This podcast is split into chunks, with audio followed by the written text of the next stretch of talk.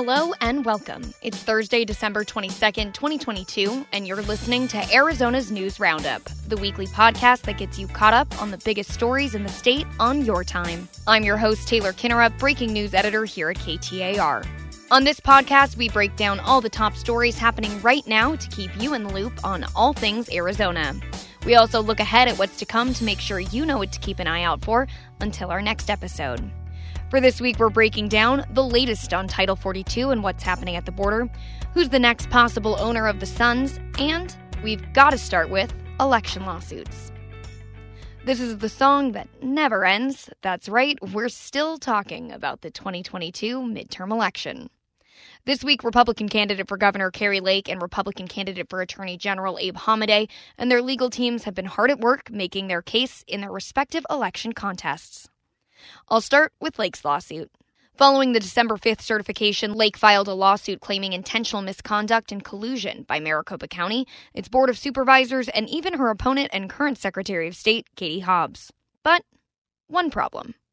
Valley attorney and KTAR host Barry Markson says most of these allegations aren't supported by evidence. The lawsuit asked the court to provide relief in either appointing or naming Kari Lake the governor of Arizona, uh, despite the election results, or ordering that Maricopa County redo the election. And Markson says a redo isn't possible under Arizona law. The suit also alleges the election machine issues that some voters faced in person on election day were intentional. You have to prove intentionality. So if Kari Lake is claiming uh, that the printer toner errors were intentional, there has to be actual evidence to indicate that, and it's very difficult to prove that, even if it were true. Finally, Lake's campaign claims up to 29,000 Republican voters were disenfranchised due to the printing issue.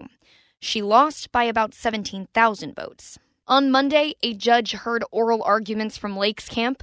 Late in the night, the judge dismissed eight of the 10 counts in the lawsuit. One of the counts moving forward alleges the ballot on demand printers that malfunctioned on election day were not certified and vulnerable to hacking. The other alleges misconduct by the county's ballot contractor. The judge also allowed Lake's representatives to inspect signatures on hundreds of ballots, including 50 that weren't counted because they were spoiled. Yesterday in court, the Lake camp brought up several witnesses, including Maricopa County Recorder Stephen Richer and Elections Director Scott Jarrett. Today, the Lake team was back in court interviewing more witnesses, but Markson tells us the judge will probably rule quickly. I expect the judge will likely issue a decision by Friday, if not the first of next week. This has to be done before January 2nd when uh, inaugurations begin, and I think the judge also wants to give the losing side an opportunity to appeal. Now, on to Hamadeh. Unlike Lake, his case isn't trying to prove any kind of conspiracy. In fact, the beginning of his lawsuit reads as follows. The plaintiffs are not, by this lawsuit, alleging any fraud, manipulation, or other intentional wrongdoing that would impunge the outcomes of the November 8, 2022 general election. End quote. The lawsuit does, however, allege errors and inaccuracies in the midterm election. The entire basis of the lawsuit sounds a bit familiar. Make sure all the legal votes are counted. Hamadeh filed this suit in the Arizona Superior Court and Mohave County Court, naming election officials from all 15 counties. Again, our resident legal mind, Barry Markson, told us this is a technical lawsuit common in close races. The counts in the lawsuit and what they're seeking is several what they believe to be errors in how some of the votes were counted or not counted. On Tuesday, Hamadeh's legal team stood before a Mohave County judge to plead their case. They argued why they think there were issues with the tabulators, but admitted they're still looking for evidence to support those claims. Barry explains a little more. It can't be a fishing expedition. That's not how it works. You still have to show something was done incorrectly at the county level, whether they counted or didn't count votes they should have counted. And I don't think that Hamadeh was able to show support for that. The judge granted Hamadeh's campaign permission to review provisional ballots similar to Lake's, and now an evidentiary hearing will be held tomorrow morning, the 23rd, where Hamadeh's legal team can present those findings. Now remember, Hamadeh lost by only 512 votes. That's a tight margin. So tight, it triggered an automatic recount. However, because of Hamadeh's and Lake's lawsuits, the results of that recount are now delayed. We were supposed to get those results today, Thursday, December 22nd, but the Secretary of State's office sent a notice to the judge that was expected to release the results of the recount, asking for more time.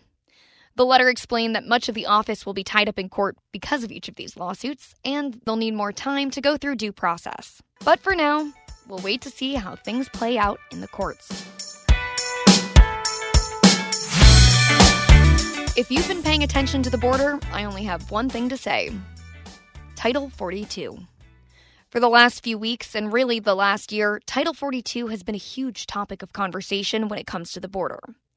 This week, the U.S. Supreme Court effectively halted the immediate ending of the public health policy. But before we go into that, let me answer the question we're all asking What is Title 42? Title 42 is a public health policy that's been on the books for decades. It allows the federal government to take emergency action to fight the spread of diseases that could be coming into the U.S. During the pandemic, then President Donald Trump invoked the action to allow Border Patrol to turn away migrants at the border. This means those without legitimate asylum claims were turned away if they tried to cross. For the past year, the border has seen thousands of migrant crossings each day, and right now, those in border cities and towns believe Title 42 is one of the only things in place truly helping to keep the number of migrants from coming into the U.S. down. It was announced in November that after several court cases, the Biden administration would end Title 42 on December 21st. Since that announcement, border advocates have come out swinging against the Biden administration, saying the move would be catastrophic. President of the National Border Patrol Council, Brandon Judd, told Arizona's Morning News Guatemala, El Salvador, Honduras, we can expect a flood of people from those countries. He says removing the policy would practically incentivize illegal crossings all they'd have to do is cross the border illegally, get apprehended, and they'll be released in the United States, which is just going to encourage even more people to come.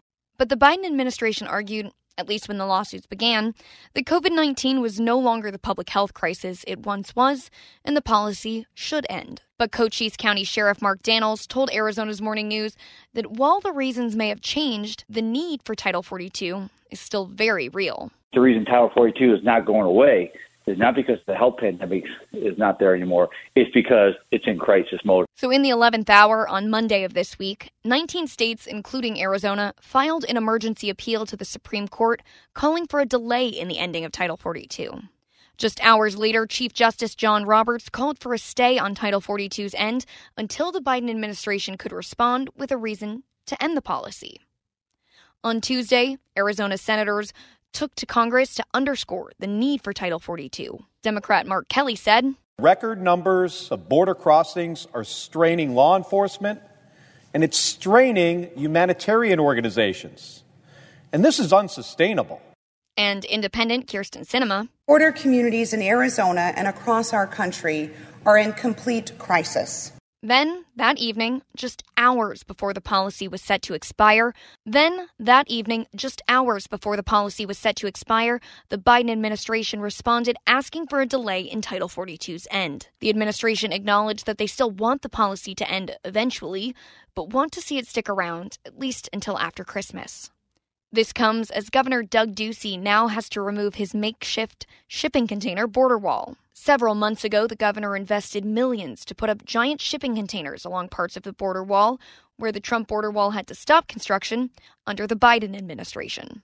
There was debate over the legality of this, and then the federal government sued Ducey, saying the containers were considered trespassing on federal property and served as a detriment to the wildlife. Last week, the Ducey administration confirmed to KTAR they had stopped production of the wall in compliance with the federal government.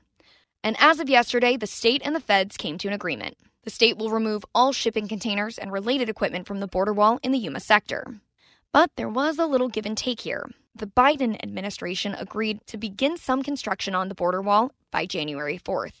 However, the only agreed upon construction is in the Morelos Dam area, where some of the first containers were placed. Regardless, I think it's safe to assume the border will continue to be a big topic in 2023.